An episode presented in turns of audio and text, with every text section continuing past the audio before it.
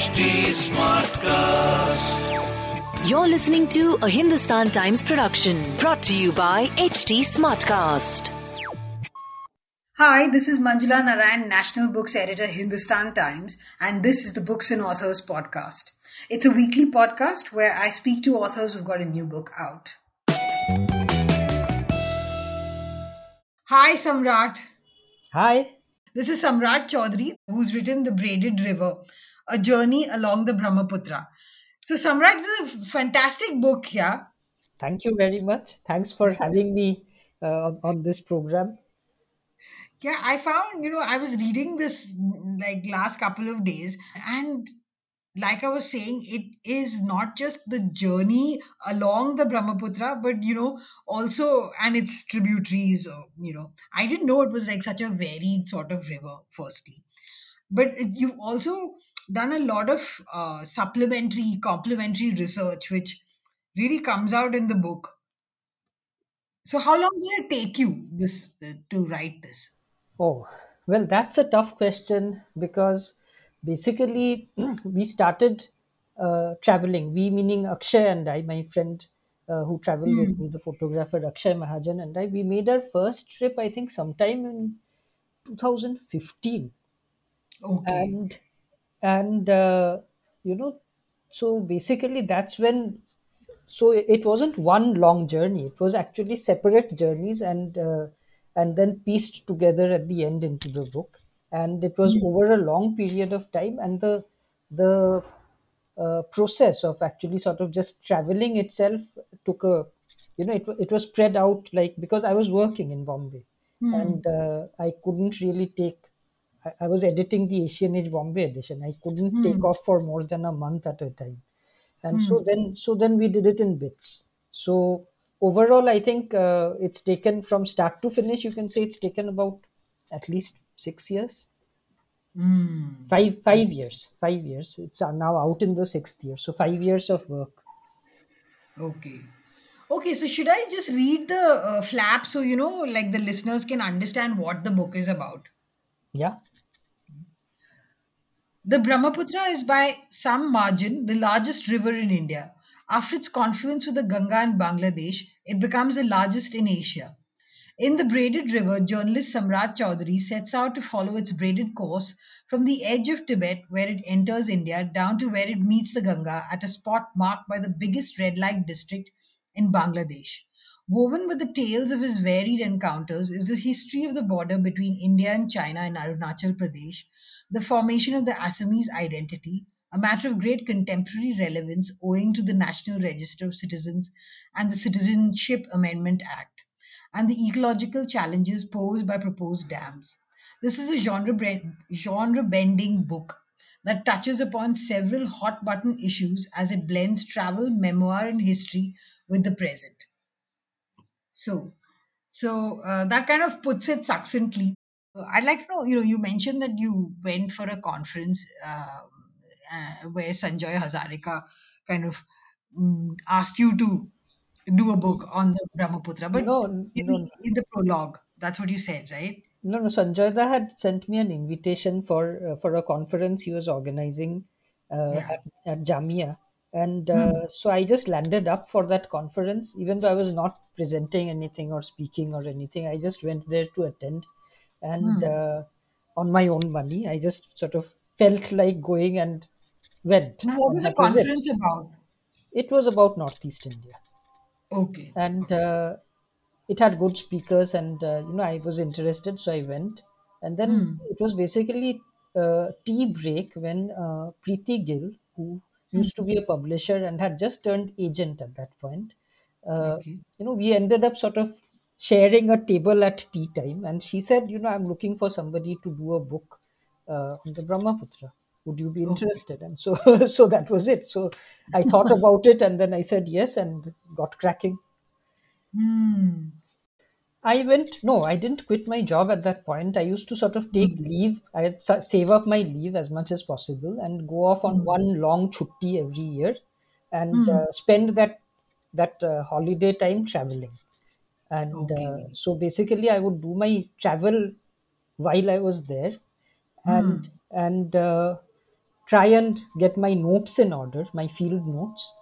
And Hmm. then after coming back, I try to find time to write, but of course, with my job, it was very difficult. So actually, most of the research happened, you know, in these little trips, but most of the writing happened only after I quit my job, uh, which Oh, was at the uh, end of 2016. So basically, I, I left Bombay in 2017 March, and then I moved back to Shillong, and then I sat there and started really writing the book. hmm. Okay. Okay. So you also grew up in Shillong, right? Yeah, basically, So that's it, where I was born and brought up. okay. So that's why this perhaps the Northeast is of so uh, so much interest. Perhaps is that? Yeah, yeah, yeah, yeah. It's, I mean, it's been a, a part of an important part of life, and I've always been interested in the region because even though I was born and grew up there, I didn't really know very much about the place, and so it's Hmm. basically been been a process of discovering the places around me. You know what what the places I sort of knew vaguely but didn't know well, and uh, Hmm. uh, so this fit right in actually. This this work on the book fit right into what I was already interested in and wanted to do. Hmm. So what was the most difficult part about this book, really? You know? Well, uh, I guess every bit of it was difficult in its own way. Um finding time for it was a challenge, and Hmm. traveling costs money. And I was at the other end of the country in Bombay, and to get from Bombay all the way up to the far end of Arunachal, the Tibet border, it took some doing. But that was the fun part also. I mean, that that's what made it interesting and made it fun. And so adventures, misadventures, that that's what made it fun and uh, Yeah. uh, of course having a good friend along sort of uh, uh, you know lightened the load of that journey otherwise it might have felt like uh, you know uh, very sort of scary or very intense or whatever but this we, we could sort of uh, lighten the the tensions of of the journey at various points by just sort of Hmm. you know chatting and Hmm. having a light banter Yes, that comes across. I mean, when you're talking about uh, Akshay, why is it that we haven't like you mentioned it also how we are look so in India we're constantly like fascinated by the Ganga, Hmm. but the Brahmaputra has been largely ignored except lately. I mean, I think even a couple of years ago there was another book uh, on the Brahmaputra, and now there's yours. Hmm. So you know Hmm. Hmm. uh, I think there's this right in the beginning. There's this chapter. You know, it had looked to my untrained eyes like the Brahmaputra existed only in Assam. Though it is often identified as the Brahmaputra, the Tsangpo Siang is, as far as I could tell from the map, only the longest tributary of that river, a part, not the whole. Beyond Assam in uh, Bangladesh, the Brahmaputra flows on until its confluence with the Ganga. But there is the matter of that inexplicable name and sex change. You know, these are things that Hmm. uh, the average Indian doesn't even think about. You know what I mean about about. I mean, you know, there's a Brahmaputra, but you're not obsessed with it, or most people are not obsessed with it. And then here comes this book. So that's what I fo- found fascinating about it. It's always been there, but it's Yeah. sort of unexplored. So talk about that. Well, I guess the uh, idea of India in the geographical sense is actually very interesting. There's this concept of the heartland, which is Hmm. essentially the Hindi speaking heartland, and it is actually a very, very old concept. You can Hmm. you can you find the word Bharat, for example, being used all the time. And the word Yes. Bharat Hmm. is now used in a certain way, but of Hmm. course it's there in in uh, our national anthem, and uh, Yes. it's there in our constitution as well. Uh, so Hmm. it's been there, it's been around, and of course it's been there way back in history as well. But Hmm. but the thing is that that geographical concept of Bharat Yeah. Hmm. did not include what is now Northeast India the Yes. geographical concept of Bharat, first of all, Hmm. it, it's shifted over time, it's Hmm. expanded over time.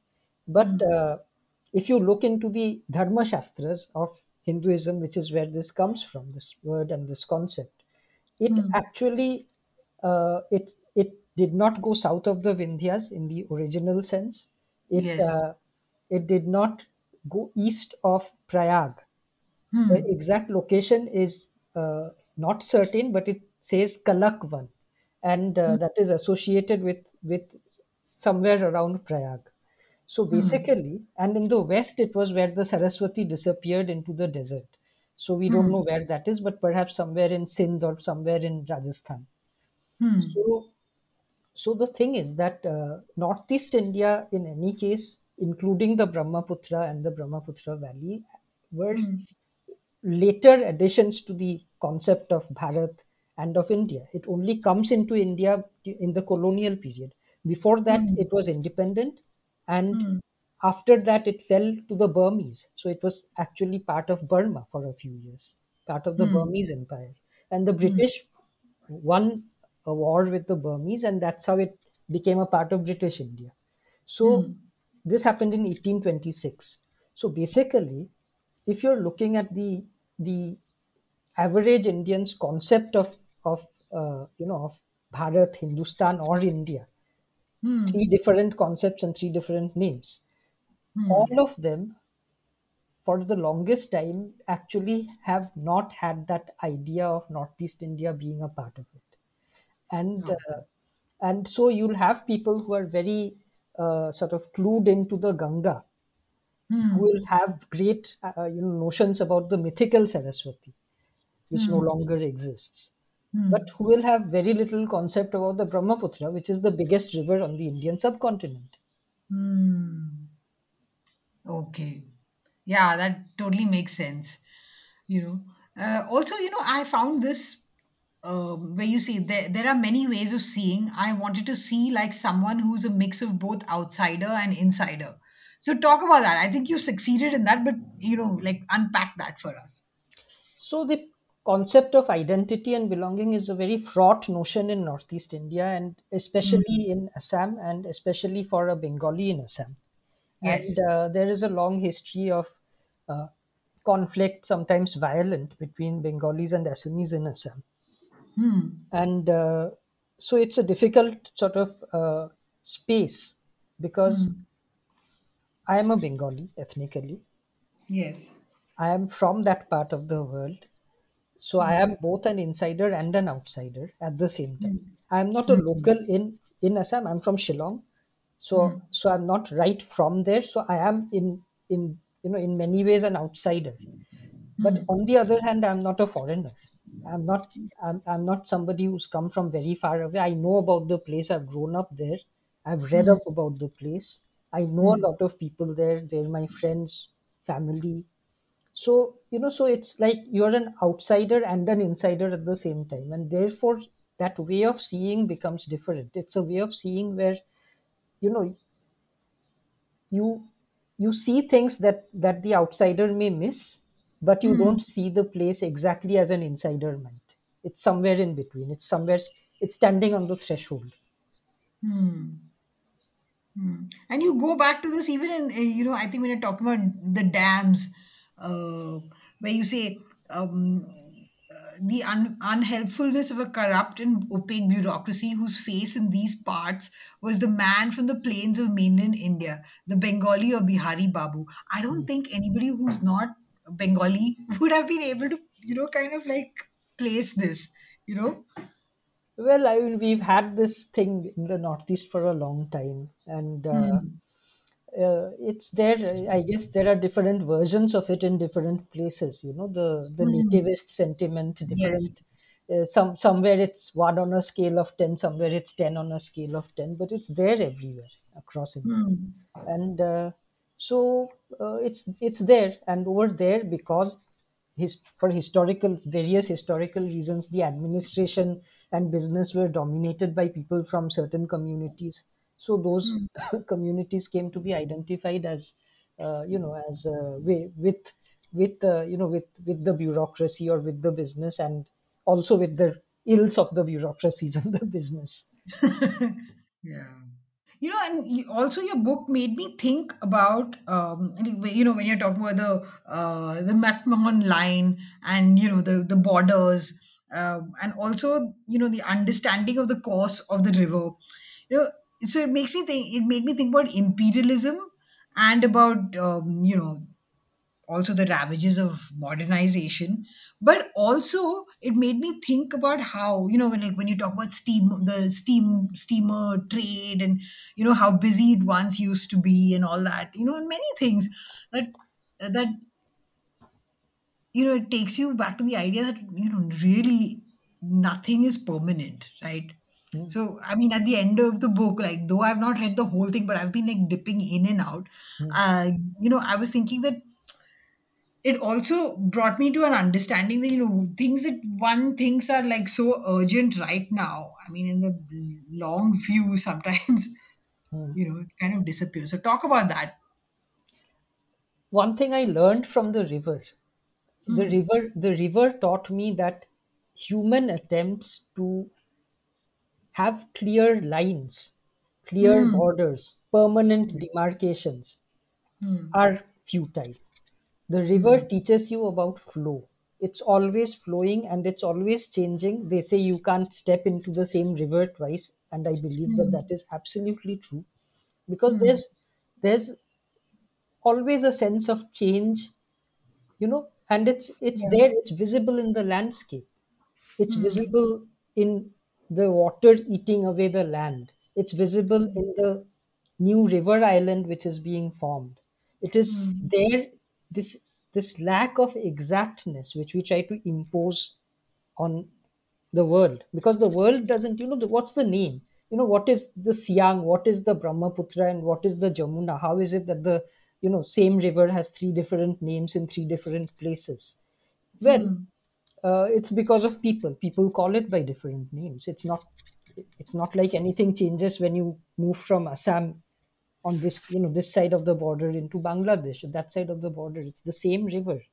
Hmm. so so so basically it's uh, you know it, it, it to me it's basically a lot of fluidity and Hmm. change is the essence of the river that, that that is basically what i've learned from from this journey along the river and uh, uh, i forgot what you asked me I'm talking about how you know everything changes. You know exactly what I mean. That's what I got from the book was that you know we think that these things like I mean all those guys who plied those steamers, it must yeah it must yeah be yeah important to them. No. yeah so so it's it's it's change everything basically. I mean that's the thing right? Everything is changing all the time. Everything is fluid all the time. And it's the human geography it's the economy it's the whole place. Everything about it is changing. I mean when i look when i look closely at how uh, for example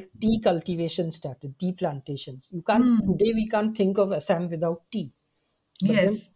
for all its entire history until the british started those plantations which Hmm. was which was uh, after 1826 Yes. assam didn't have tea plantations right Hmm. we can't think about uh, our we have certain idea of, of india and how it's one unit but we Hmm. also have to think about india without northeast india if we are talking about the period before 1826 Hmm. and Hmm. the steamer journey at that before the the steamer only came in uh, well after 1826 uh, Hmm. so at that time when the first the first missionaries the first american baptist missionaries made the journey from calcutta to assam Hmm. uh, it took them almost four months because they had to take a country boat and the country boat would go down the hooghly through the sundarbans